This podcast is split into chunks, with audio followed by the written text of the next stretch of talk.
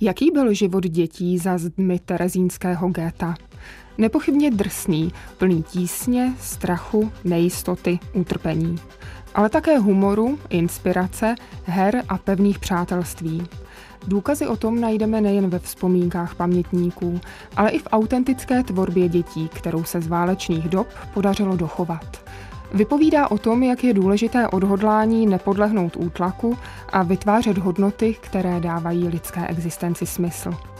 Mezi mnoha terezínskými mladými talenty mě zaujalo jedno jméno – Hanuš Hachenburg, 13-letý básník, který bývá přirovnáván k Jiřímu Volkrovi. Právě jemu bych ráda věnovala následující pořad. U poslechu vás vítá Naděra Viláková. Téma plus.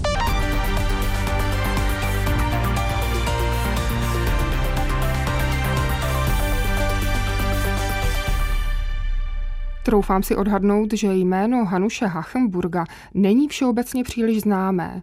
Co by mi asi odpověděli dnešní děti, kdybych se jich zeptala, co se jim při jeho vyslovení vybaví? Vybaví se mi básničky. Tak se mi vybaví básničky a povídky. Vybaví se mi příspěvky do časopisů. Přiznávám, tihle kluci, kteří na moji otázku odpovídají, tak úplně běžný vzorek dětí nejsou. Jsou to studenti Pražského gymnázia Přírodní škola. Kdy si ho založil a stále vede pedagog a spisovatel, který píše o životě dětí v Terezíně oceňované knihy, František Tichý. Pro mě je to kluk, který ne, jak říkali kluci, básničky. Pro mě je to kluk, který byl trošku nepochopený svým okolím, který žil v jiném světě, který hodně přemýšlel o životě a který vlastně za tu krátkou dobu dokázal vytvořit neuvěřitelně hluboký a kvalitní, literárně kvalitní texty, které do dneška oslovují lidi. S Františkem Tichým i šesticí jeho studentů jsem se sešla přímo v památníku Terezín, aby mě provedli místy, kudy Hanuš Hachenburg před 80 lety sám procházel. Dobrý den, já jsem Šon Petrov, je mi 14 let. Já jsem František Prokop, je mi 14 let. Dobrý den, já jsem Jáchym Štysa, je mi 13 let. Já jsem Jirka a je mi 17. Já jsem Vojta a je mi 16. Já jsem Josef a je mi 14 let. Kluci jsou přibližně stejně staří, jako byl tenkrát Hanuš a jeho vrstevníci, kteří společně s ním obývali takzvané chlapecké domovy. V jejich budově dnes sídlí Muzeum Terezínského géta. Než se do ní vypravím se svými průvodci, chtěla jsem si udělat představu, jak vypadal život dětí v Terezíně. Zeptala jsem se nejprve historika z památníku Terezín Vojtěcha Blodiga. Židovská samozpráva, která byla odpovědná za provádění příkazů té komandatury SS, měla určité možnosti, jak upravit život těch různých skupin vězňů a přijala rozhodnutí, že bude se snažit maximálně ochránit tady ty nejmladší vězně, i za cenu toho, že některým jiným skupinám bude například snížen potravinový příděl, ale hlavně, že se bude snažit je ochránit před tou každodenností geta, i když to neznamenalo, že by třeba byli zcela vyloučeni ti nejmladší vězni z toho pracovního nasazení. A co nejdůležitějšího, že se snažila neoficiálně, ale neučinila nic proti tomu, aby znemožnila pokračování ve vzdělávání těch nejmladších vězňů, které ovšem mělo charakter ilegální. O tom, že děti měly v Terezíně mimořádné postavení, mi vyprávěl také jeden z pamětníků a současně historik Toman Brod. My jsme takovým hrozným hladem netrpěli. Jako ti staří lidé, zejména ti němečtí židé, ty už pak neměli ani známé nebo příbuzné v tom Německu, takže třeba v poledne se dávala polévka. No to byla teplá voda, kterou jsme ani nebrali. Pro ně to byla potrava, o kterou žadonili. Milostivý pane, nebo gnädiger her, nehmen si nikdy zupe, milostivý pane, nám říkali nám, chlapcům, nebudete si brát polévku, no tak my jsme řekli, vemte si no tak oni ji prostě brali, vybírali tam schnilé brambory z těch kontejnerů. No to prostě pro nás bylo nepředstavitelné, že se budeme hrabat někde v odpadcích. No ale pak jsem to dělal taky, to osvětím a později. Děti tedy v Terezíně trpěly strádáním o něco méně než dospělí. Platilo to jak po tělesné stránce, tak duševně, jak zmiňuje terezínská historička Nadia Seifertová. To byl takový dobrý nápad té židovské samozprávy, že vlastně oddělí tu mládež od dospělých, proto aby na těch ubikacích vlastně denodenně nesledovali, jak se třeba staří dohadují, protože samozřejmě byly různé problémy. jak třeba staří lidé vstávají, všechno je ráno bolí, takže bude lepší, když prostě budou mládež žít odděleně. Takže už zpočátku v tom prvním půlroce začaly vznikat takové první domovy přímo v těch kasárnách, že třeba tam ty děti chodily jenom na den, Potom se to rozvinulo tak, že už tam přespávali, no a potom v tom létě v roce 42, když odešli ti civilní obyvatelé, tak byly vytvořeny úplně samostatné budovy pro tu mládež. V jedné z nich, v budově bývalé školy, jsme zahájili naše putování po stopách Hanuše Hachenburga i se studenty gymnázia Přírodní škola. Tady to je místo bývalých domovů chlapeckých, které tu byly v době Geta, v době druhé světové války. Tady byla ta dvojka, to byli trošku mladší kluci, to byla vlastně původně třída a sem Hanuš přišel nejdřív v tom říjnu 42, když byl převezený do Terezína. My jsme se teď z dvojky přesunuli na jedničku, což de facto jdeme ve stopách Hanuše Hachenburga, který se taky tímto způsobem přesunul. Jak to tady vlastně tehdy vypadalo? Máte nějaké představy? Protože ta místnost v téhle chvíli je prázdná, ty dětské ubikace nejsou vybavené, ale jsou tady stěny popsané obrovským množstvím jmen. Co to tady znamená? Jsou to všechny děti, které vlastně byly v tom Terezíně během holokaustu. Víme, kde je Hanuš Hachenburg? Víte to takhle v rychlosti, nebo budeme muset hledat? Hachenburg, Hanuš, tam je úplně nalevo. Asi pátý, šestý řádek od hora. Je tam datum narození 12. 7. 1929. A jak teda si kluci představujete, že tady vypadalo? Můžete, kdybychom si teďka zavřeli oči, udělali fantazii, tak jak si představujete, že tady vypadalo? Já pak můžu to třeba doplnit. Vlastně ty byly několika patrový palandy, na kterých děti spaly. Poměrně malý prostor a hodně pater tam na nich bylo, až ke stropu. Kdyby byla dospělá ubikace, jak tady bude bydlet třeba 80-90 lidí, těch dětí tady bylo míň. Kolik tady kluci bylo dětí? 40. 40. Mhm, kolem 40. A tady ty postele byly takhle po obvodu, třípatrový kavalce. Konkrétně Petr Gin spal tady, to vím, to mi vyprávěl Jirka Brady. Tady na tomhle místě spal Petr v tom prostředním kavalci, ale kde spal Hanuš, to nevíme. Ale co bylo zvláštní tím, že tady uprostřed bylo volné místo, byl tady stůl, kde se mohlo učit, mohli třeba psát nebo něco podobného, ale jinak každý měl u postele takovou malou poličku, tam měl nějaké osobní věci a dost často na té posteli spali i dva kluci zároveň, že tam byli namačkaný. A teďka si ještě k tomu představte to, co jsem řekl už v tom vlaku, jak to bylo s oknama tehdy. Všechny okna byly nějakým způsobem zatemněný, aby sem nešlo moc světla. Byly zalepený něčím. Proč? Bombardování. Jak je znát, studenti přírodní školy nejsou v Terezíně poprvé. Jezdí se sem seznamovat s osudy stejně starých židovských chlapců, kteří byli za války vyčleněni ze společnosti a odsunuti do géta, kde si vytvořili svůj zvláštní, zcela originální svět. Vedlo to ke vzniku unikátního modelu samozprávy, který velmi účelně modeloval ty postoje těch mladých lidí a jejich využívání času, který teda měli k dispozici místo těch povinných částí programu. Chlapci z jedničky si pod vedením svého pedagoga Waltra Eisingera založili dokonce vlastní republiku. Měla zkratku škyt, ale citoslovce škytavky zatím nehledejme. Když eh, vznikala ta samozpráva, tak vlastně ten Walter Eisinger vycházel z práce, která shrnovala zkušenosti z vybudování takového siročince pro bezprizorné děti v Petrohradě, pozdějším Leningradu a pro ten ústav eh, byl používán název Škola imeni Dostojevského, tedy škola jména Dostojevského. Ty zkratky úvodní jsou škyt. A to mě teda napadlo, jestli dáme dohromady tu hymnu Republiky Škyt? Jo. Jaká bůře, jaká sláva. Jaká bůře, jaká sláva. A sálit. Zkusíme to. Jaká bouře, jaká sláva, na jedničce já sálit. Ožila tam samozpráva, žije republika škyt. Nám je každý člověk bratrem, a těch křesťan nepožit. My jdem svorně pod práporem chlapců republiky škyt. Současně s vlastní republikou si kluci založili také časopis s názvem Vedem.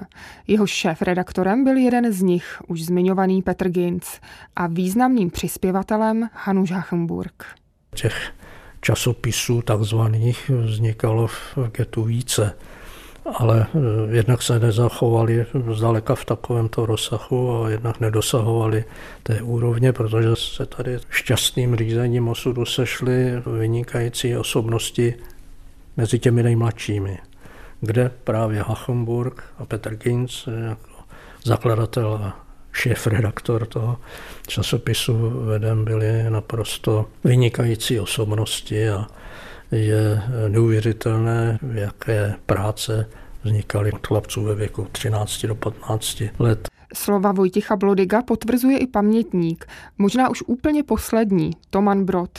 Já jsem žil sice jeden čas v Terezíně na tom domově číslo jedna, kde vydávali vedem a kde byli všichni ti chlapci, které vás zajímají, ten Gins a Hachenburg a Ornest a, a další Prostě to byla taková opravdu elita tehdy. Nevím, jestli to bylo záměrné, ale, ale oni se tam takhle sešli. A je to ku podivu, že chlapcům bylo 14 let tehdy.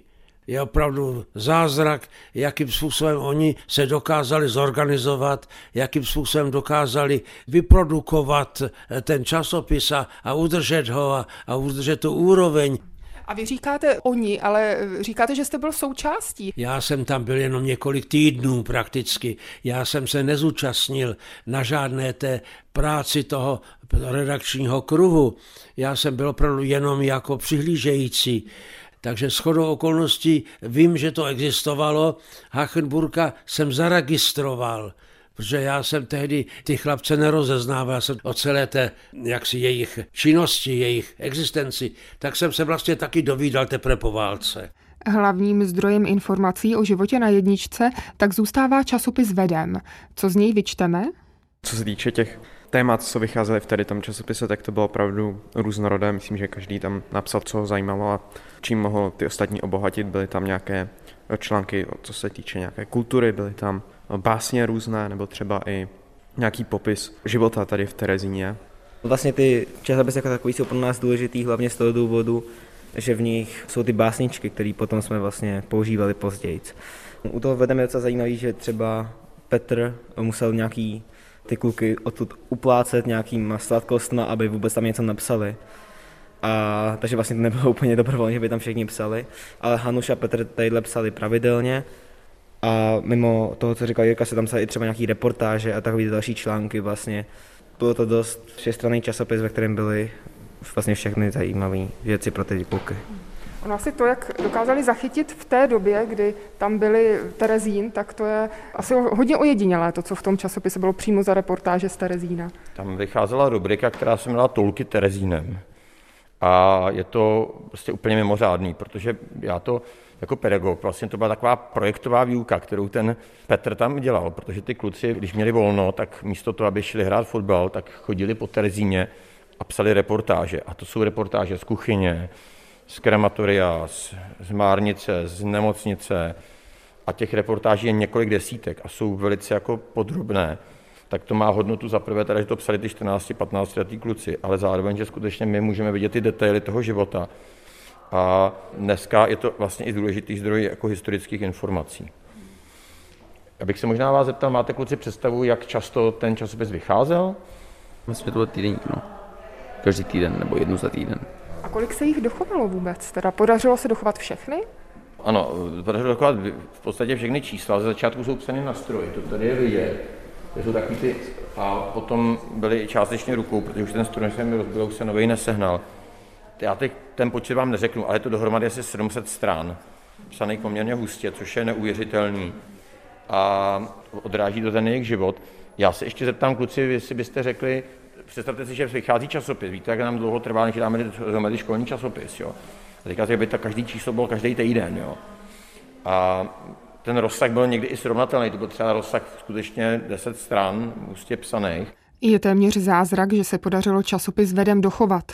Konce války se prý dočkal pod hromadou uhlí. Kromě toho, že podává nenahraditelné svědectví o životě v Terezíně i na chlapeckém domově číslo jedna, uchoval nám také Hanuše Hachenburga. Je jediným zdrojem jeho povídek, sloupků, ale především básní. Poslechněte si jednu z nich. Jmenuje se Hrdina a patří k Hanušovým prvním.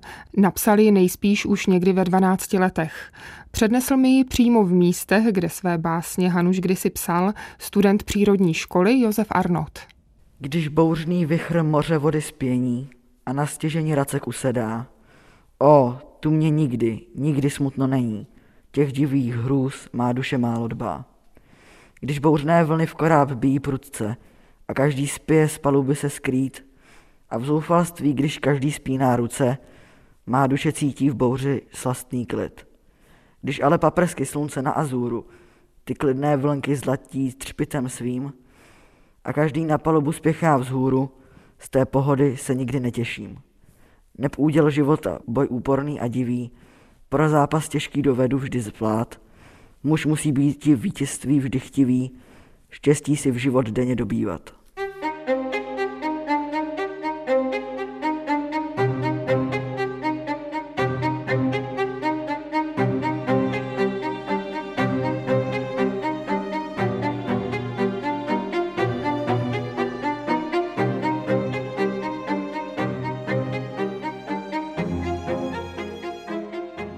Přibližně rok, který prožil Hanuš Hachenburg v Terezíně při tvorbě časopisu Vedem, nám o něm vypoví podstatně víc, než jak prožil léta předchozí.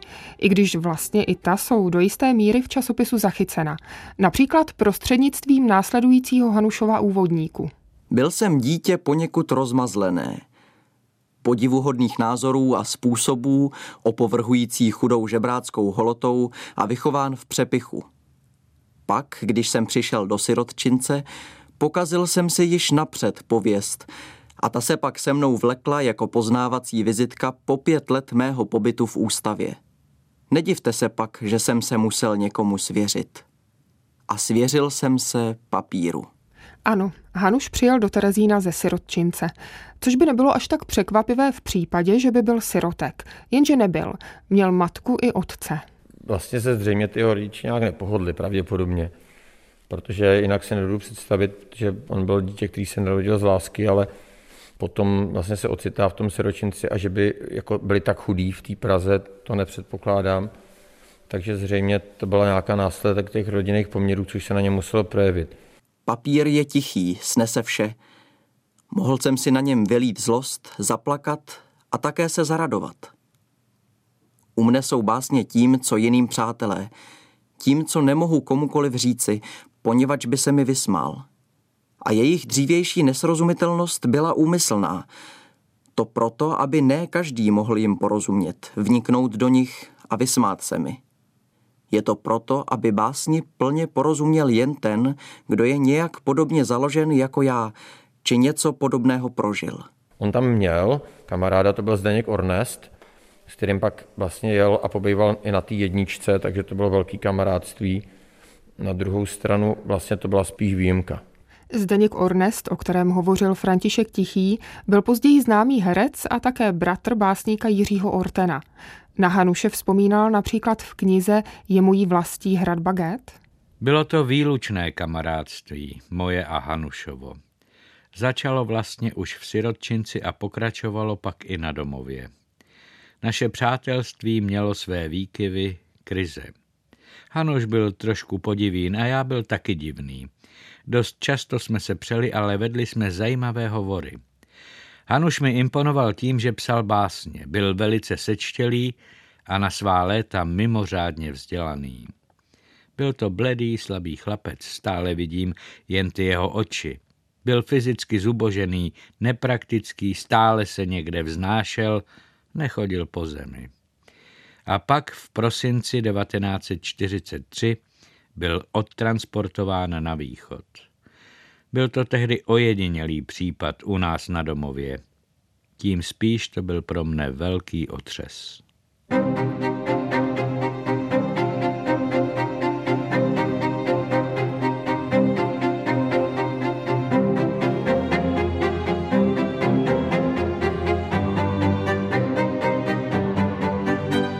Jaký byl Hanuš Hachenburg? Poznáme to z toho, co po sobě zanechal? S touto otázkou se opět obracím na své terezínské průvodce. Jakou máte představu, jaký ten Hanuš byl, kluci? Když jsme si o něm povídali, jste četli ty básničky, nebo tak kdybyste si ho představili?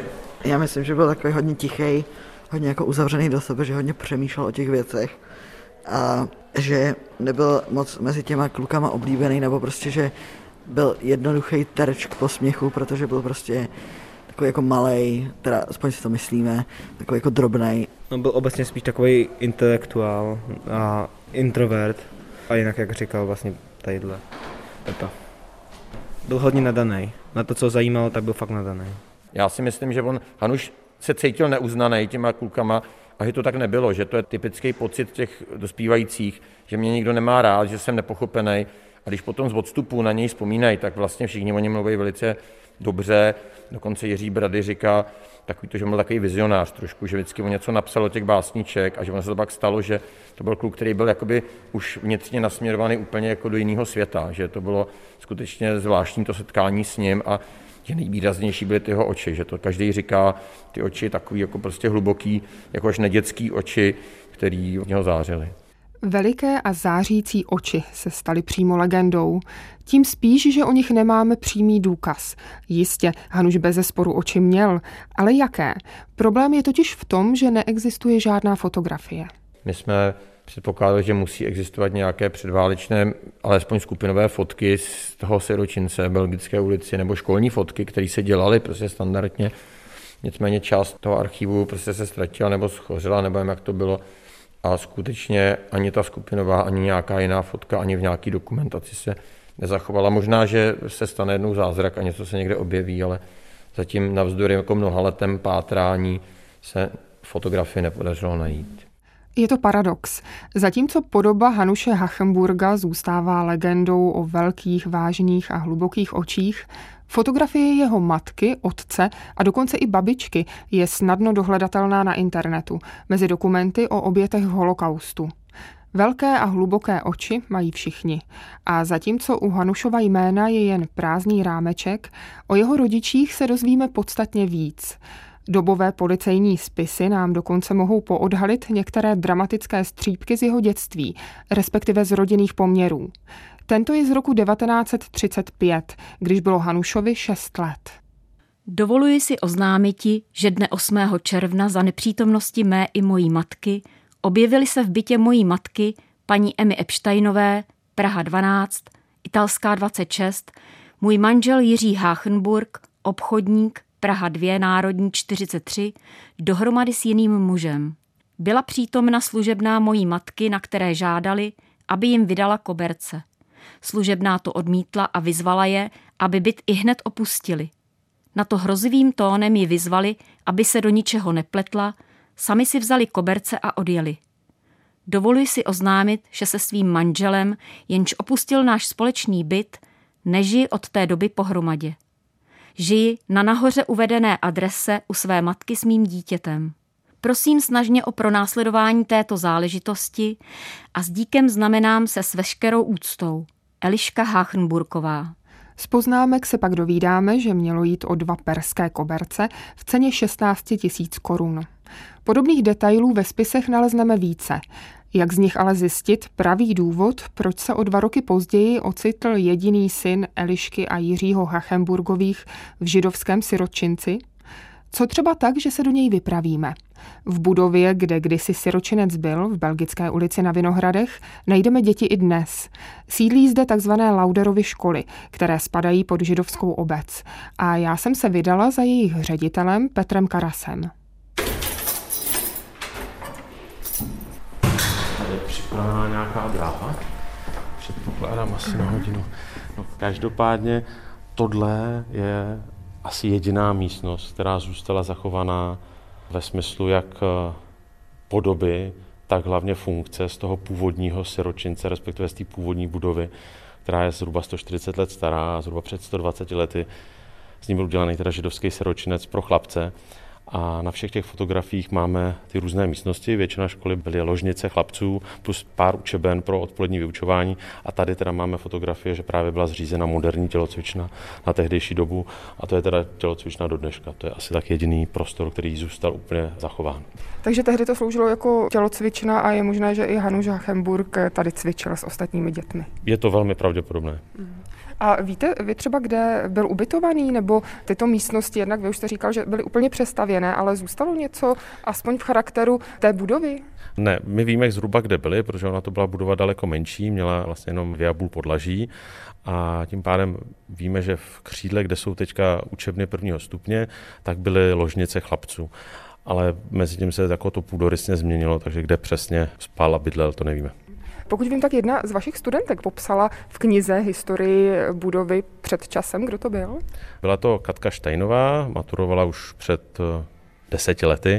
S Kateřinou Štajnovou, dnes Šichmanovou, která je autorkou knihy Osudy jednoho židovského siročince, jsem se setkala také, abych si poslechla další podrobnosti o Hanušově pobytu v Belgické.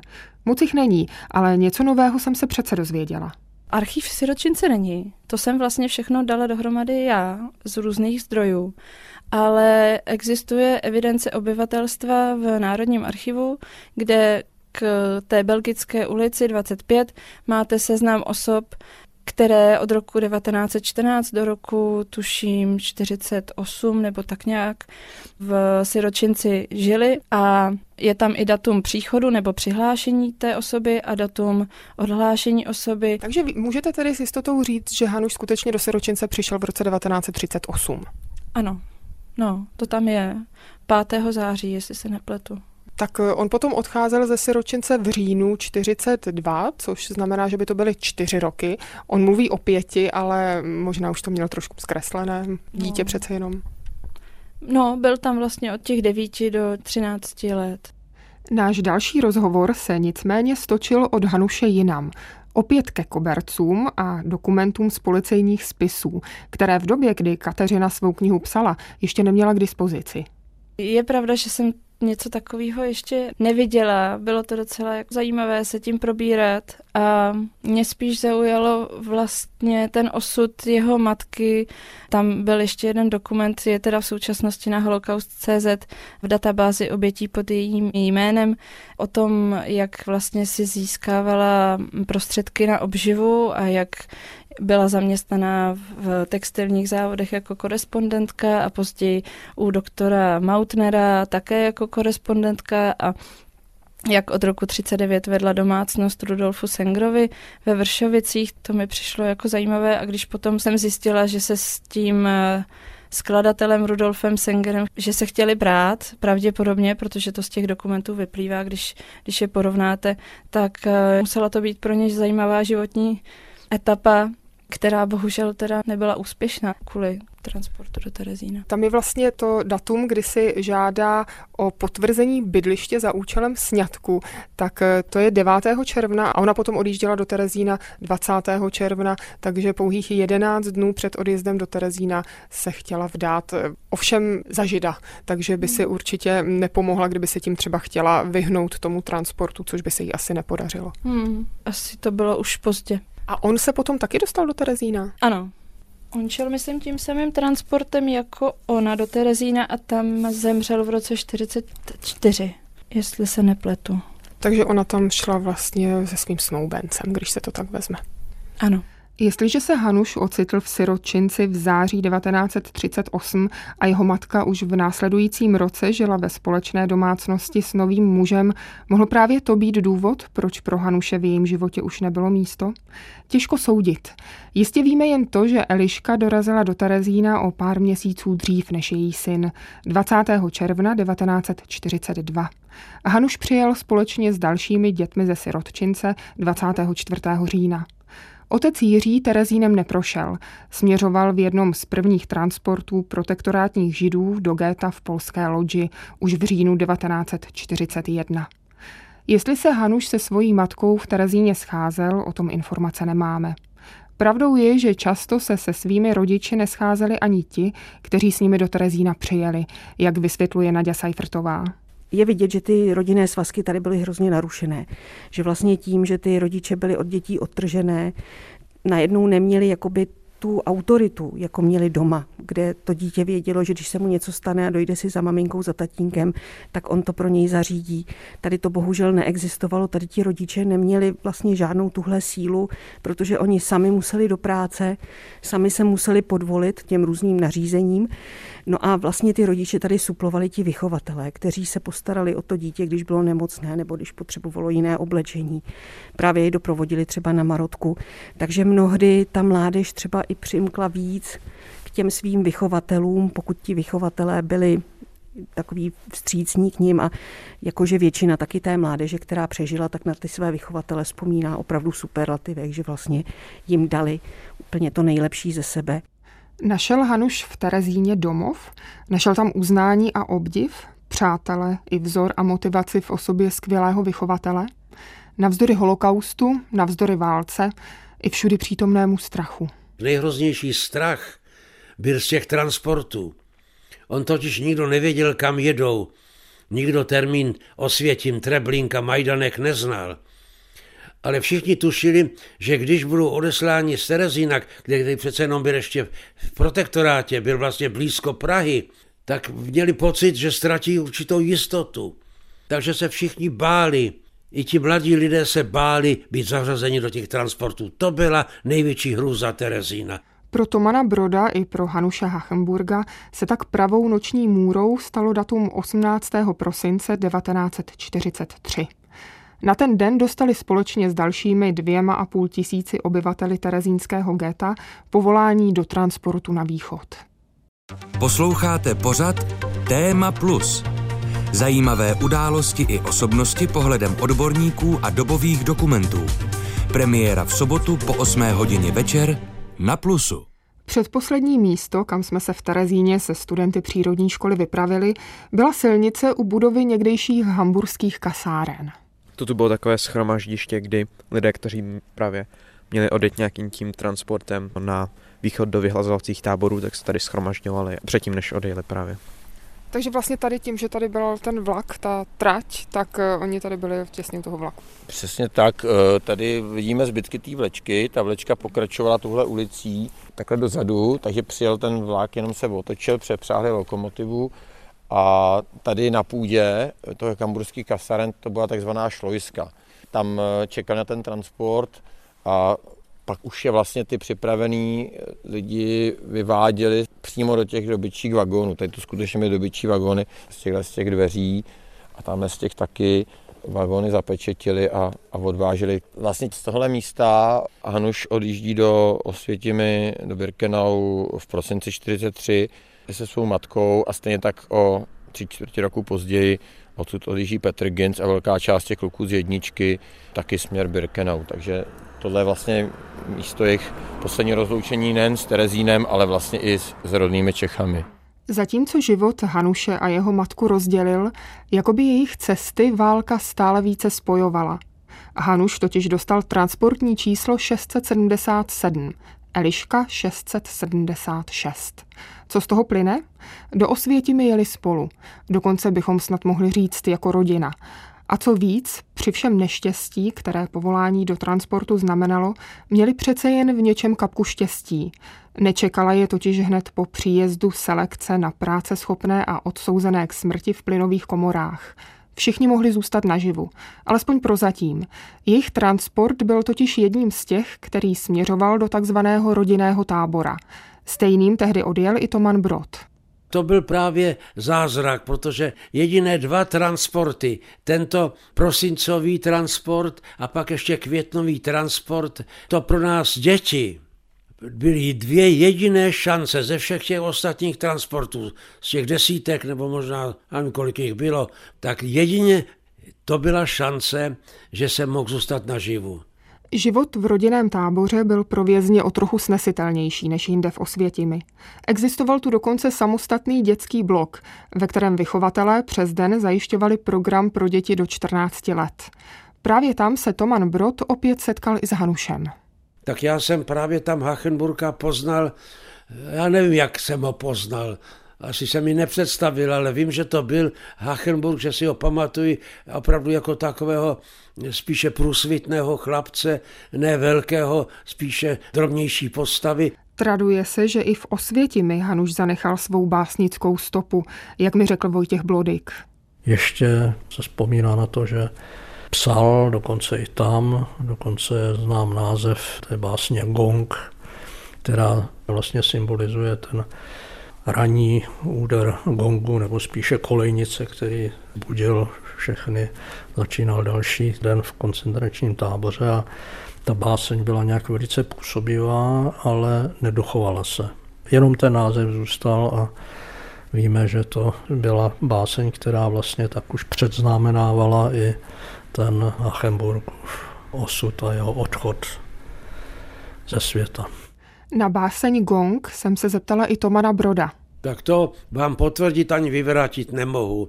Já si to nepamatuju, sice jsem tam byl od, řekneme, od ledna 44 až do července 44 do konce toho rodinného tábora, ale že bychom recitovali tam nějakou Hanušovou báseň, helejte, možná, že ano, a že já, moje paměť taky není už tak stoprocentní, takže je to možné. Báseň Gong se zkrátka k uším Tomana Broda nedostala, případně nezůstala v jeho paměti. Jak asi zněla? Mohla mít stejnou sílu jako zvuk, který inspiroval? Zvuk osvětimského gongu sice k dispozici nemám, ale prohlídku Terezína jsme se studenty zakončili také u jednoho gongu. Našli jsme ho v malé pevnosti. Raději nyní odstupte dál od vašeho přijímače. Ujme se toho někdo? Tak Šimone. Šimone, jsi vedle? Jo? Tak jo, tak zkusíme, jak to znělo. Takhle? Ne, takhle to mám do ruky normálně. Je takhle. No. Ale No, já nemůžu toho. větrát, no. jasně. Pořádně.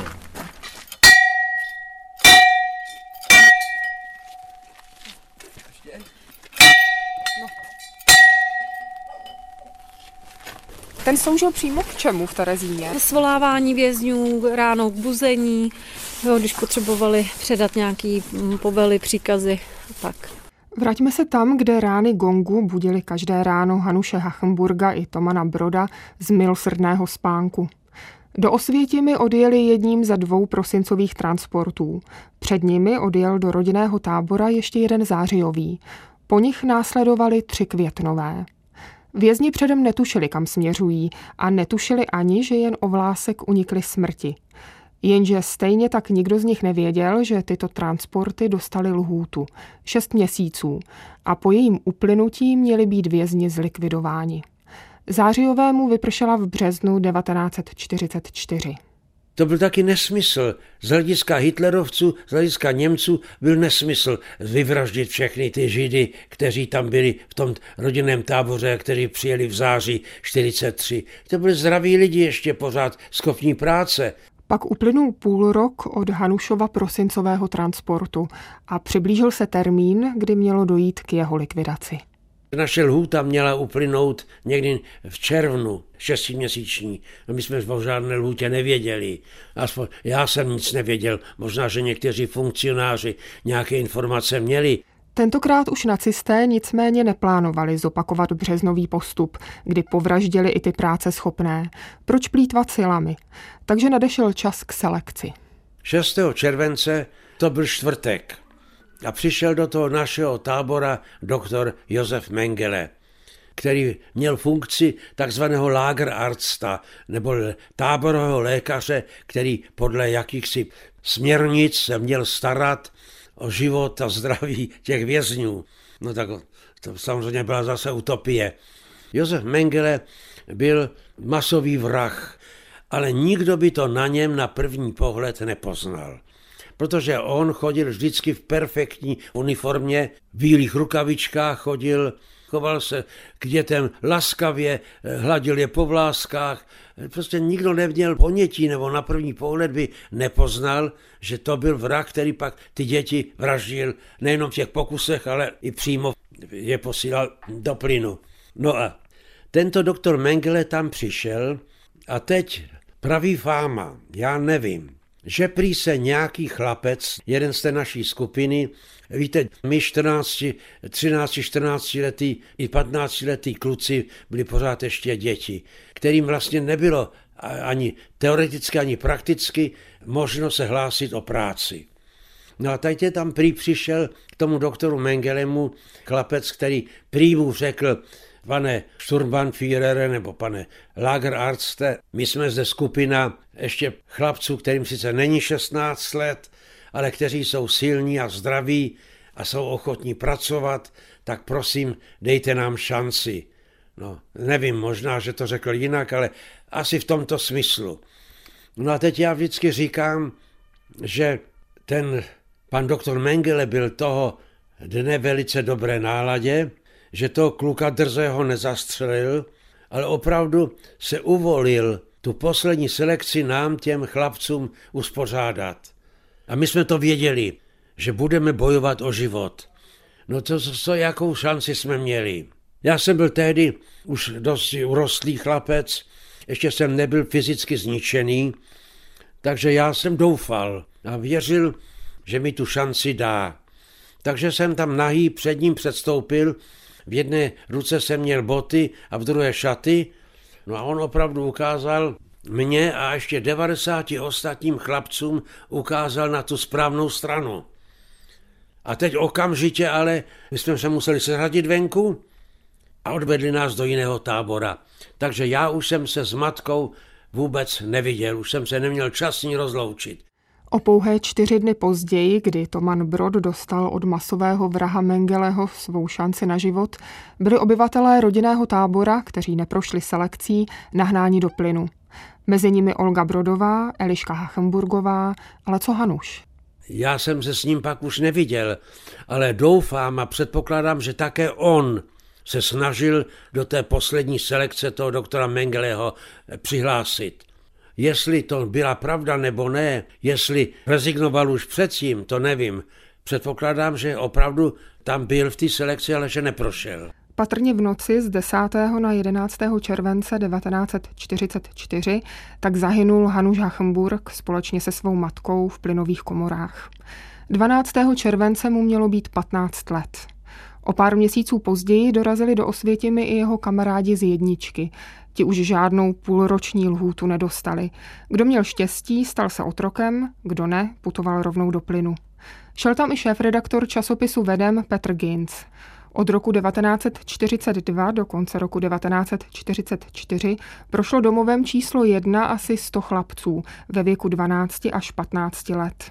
Válku přežilo jen asi 15 z nich. Pět. Dnes sedm hodin, když brzy po ránu, leželo složeno patero románů. Zašity v pytli, jak celý náš svět, byly už tiše a bylo jich pět. Pět, kteří roztrhli záclonu mlčení, že chtějí svobodu, neprahnou po zemi. Že tu jsou ničí, kteří je milují, volali, plakali, prosili hned, že nejsou dopsáni u bohých pět. Říkali světu, že těla jsou obchodem pro stát, pak zvolna zmizeli za rohem. Drželi zraku se, hledali svět, nenašli ničeho, bylo jich pět.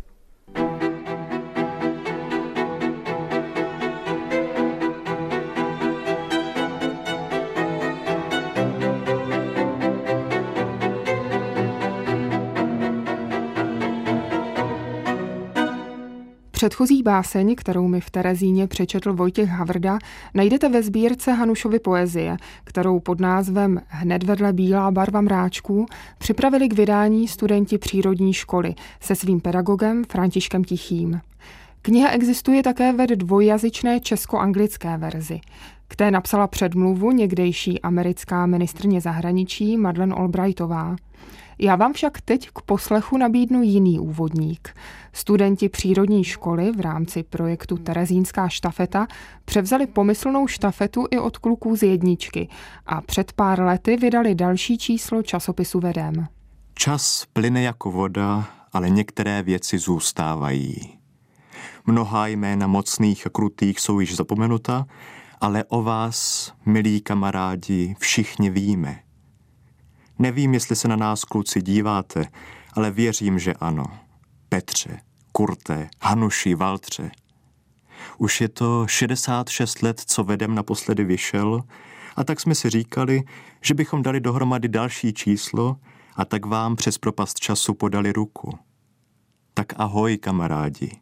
Díky vám za vaše slova, vaši odvahu, váš příklad. To, co je důležité, krásné a opravdové, nepomíjí. Když jsme objevili v nějakém tom roce 2009-10 ten časopis Vedem a vůbec ten život a ty příběhy těch chlapců a děvčat tady z Terezína, tak nám přišlo škoda, že vlastně se o tom neví, kor tady v Čechách. A tak jsme digitalizovali tehdy ten časopis Vedem, vznikly webové stránky, kde byly i nějaký zhudebněné věci, co jsme postupně dělali, no ale pak jsme si říkali, jak to ještě přiblížit mladým lidem. A vznikl nápad, že oslovíme školy po celé republice a uděláme soutěž, která bude mít vztah k holokaustu, k válce a k těm těm tématům. Zájem byl obrovský. Vlastně ta soutěž, do té se přihlásilo do toho druhého ročníku asi 50 týmů z celé republiky, kde ty děti psali svůj časopis nebo točili filmy inspirované nebo tvořili nějaké povídky, co bylo inspirované tímhle tématem. A ty nejlepší týmy potom se tady vlastně sešly na víkendu v Terezíně, kde jsme pozvali i pamětníky, tehdy ještě mnohem víc jako žilo, kdy jsme tady měli různé aktivity na místě, kde poznávali to ghetto bývalé, kde jsme dělali s nimi i nějaké hry a tak dále.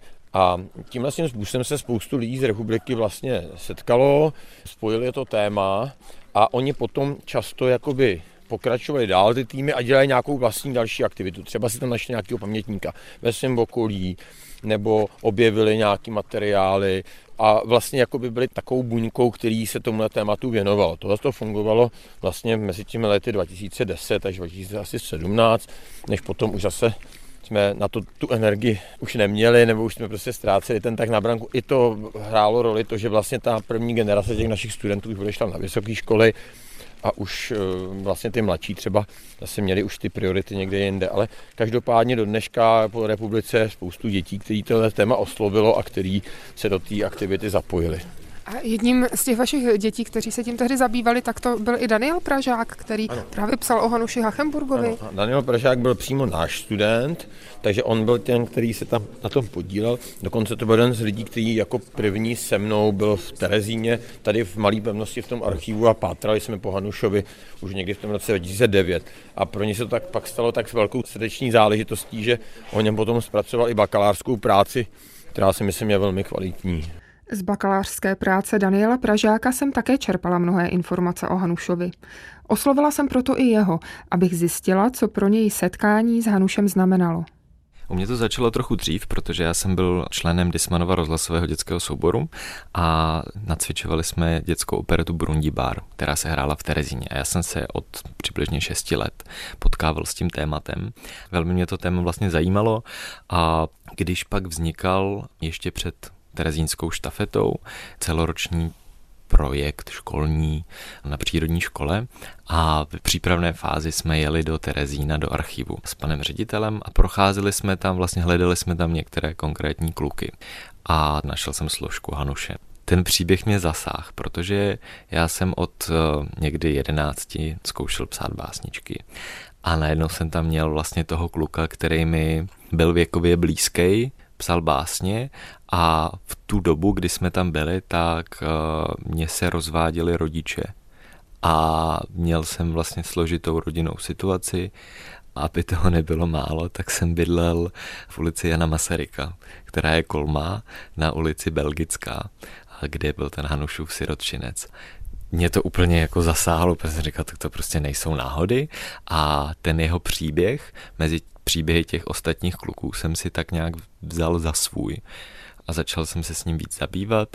Vydali jsme tenkrát tu básnickou sbírku hned vedle Bílá barva mráčků a z toho pak vzešlo to, že já jsem ho zpracovával jako svou závěrečnou práci na gymnáziu a když jsem přicházel na vejšku, kde jsem mám vystudovaný biologii dějepis, tak jsem vlastně měl jasno, že chci dělat tohle, chci dokončit to svoje snažení kolem Hanuše, chci tomu dát nějakou jako tečku. Takže k vám se to téma neustále nějakým způsobem dostává, jestli pak v tom pokračujete i teď, vracíte se k Hanušovi? Mně se stává jako ve škole na základce, že pořád nějak v té naší společnosti máme, že z některých věcí si děláme srandu, i když bychom nemuseli a neměli. A já jsem velmi pro srandu z různých věcí, ale tady, když prostě přijdou vtipy na tohle téma, tak já začnu těm dětem vyprávět tyhle příběhy. A proč to pro mě není jenom řádek ve školním řádu, ale proč je to pro mě velmi osobní. A začnu je seznamovat třeba s těma příběhama. A já vlastně od tohohle roku znovu, po deseti letech, teda učím dějepis, Teď jsme ve starověku, ale počítám, že až se k tomu dostanu se svýma dětma, takže se zase ponoříme do těchto příběhů. Když jsem studovala osud Hanuše Hachenburga a dalších terezínských dětí, i dětí a mladých lidí, kteří se jimi inspirovali, uvědomila jsem si, jak důležitým impulzem pro jejich vlastní iniciativu byli učitelé. Hovořila o tom například Kateřina Šichmanová, která napsala knihu o židovském siročinci v Belgické.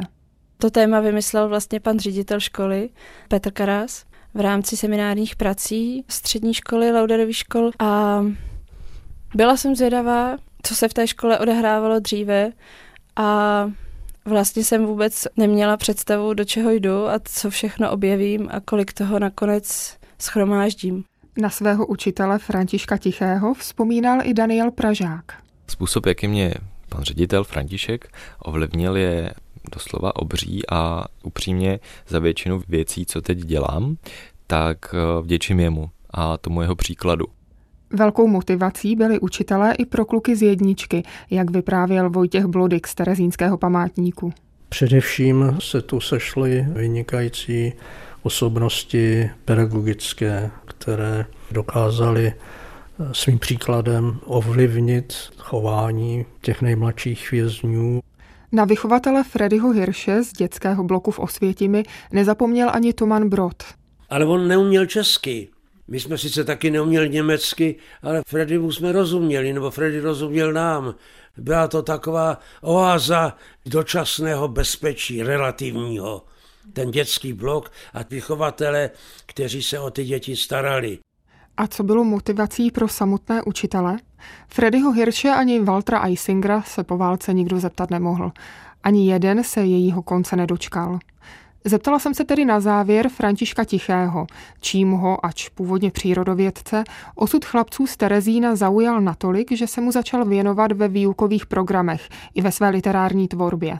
Mě zaujal ten příběh, protože kromě přírodovědce jsem jako pedagog a zajímám se o pedagogiku, tak mě zaujala ten systém té práce ten na těch hajmech, to, jak se věnovali těm dětem v té době a oni vlastně, jak to tak bývá, že v těchto těch náročných podmínkách vznikají takové poměrně zajímavé pedagogické experimenty a že, že řada těch forem, které tady používali, byla vlastně velmi inovativní v té výchově. Takže i z toho hlediska mě to zaujalo. No a pak je to taková srdeční záležitost. No, čekat to téma osloví, vnímá, že má možnost eh, jakoby dovyprávět ten příběh těch lidí, kteří prostě to nemohli. No. Takže, protože tu svoji práci mám moc rád a to dělám od svých 16 let. A když jsem se dozvěděl vlastně příběhy těchto dětí, kteří zahynuli v velice mladém věku, tak mě to fakt chytlo za srdce a říkal jsem si, to musíme nějak propojit. I když se s nimi nemůžeme potkat fyzicky, tak přes tu jejich tvorbu, přes to jejich poselství můžeme se spojit a může to být i pro ty naše děti nějaká inspirace a může to i pozbudit a vlastně paradoxně vždycky, když člověk má pocit, že má problémy v životě, já to nějak těžce, tak si vzpomene na tuhle ty doby a na, na tyhle děti a řekne si, že vlastně ty naše problémy jsou úplně malicherné proti tomu, co oni zažívali. Co z toho všeho plyne? Snad, že inspirace nevzniká sama od sebe. I sama inspirace je štafeta, kterou můžeme předávat dál. Pro kluky z terezínských chlapeckých domovů byly inspirací jejich učitelé, stejně jako pro děti současné, které příběhy těch z Terezína prostřednictvím svých učitelů znovu objevují. Proto ať je tento pořad nejen vzpomínkou na Hanuše Hachenburga, ale i oceněním všech skvělých pedagogů, kteří nikdy nepřestanou věřit, že jejich práce má smysl, i když je od okolního světa izoluje hrad Baget nebo jakákoliv jiná nepřízeň osudu.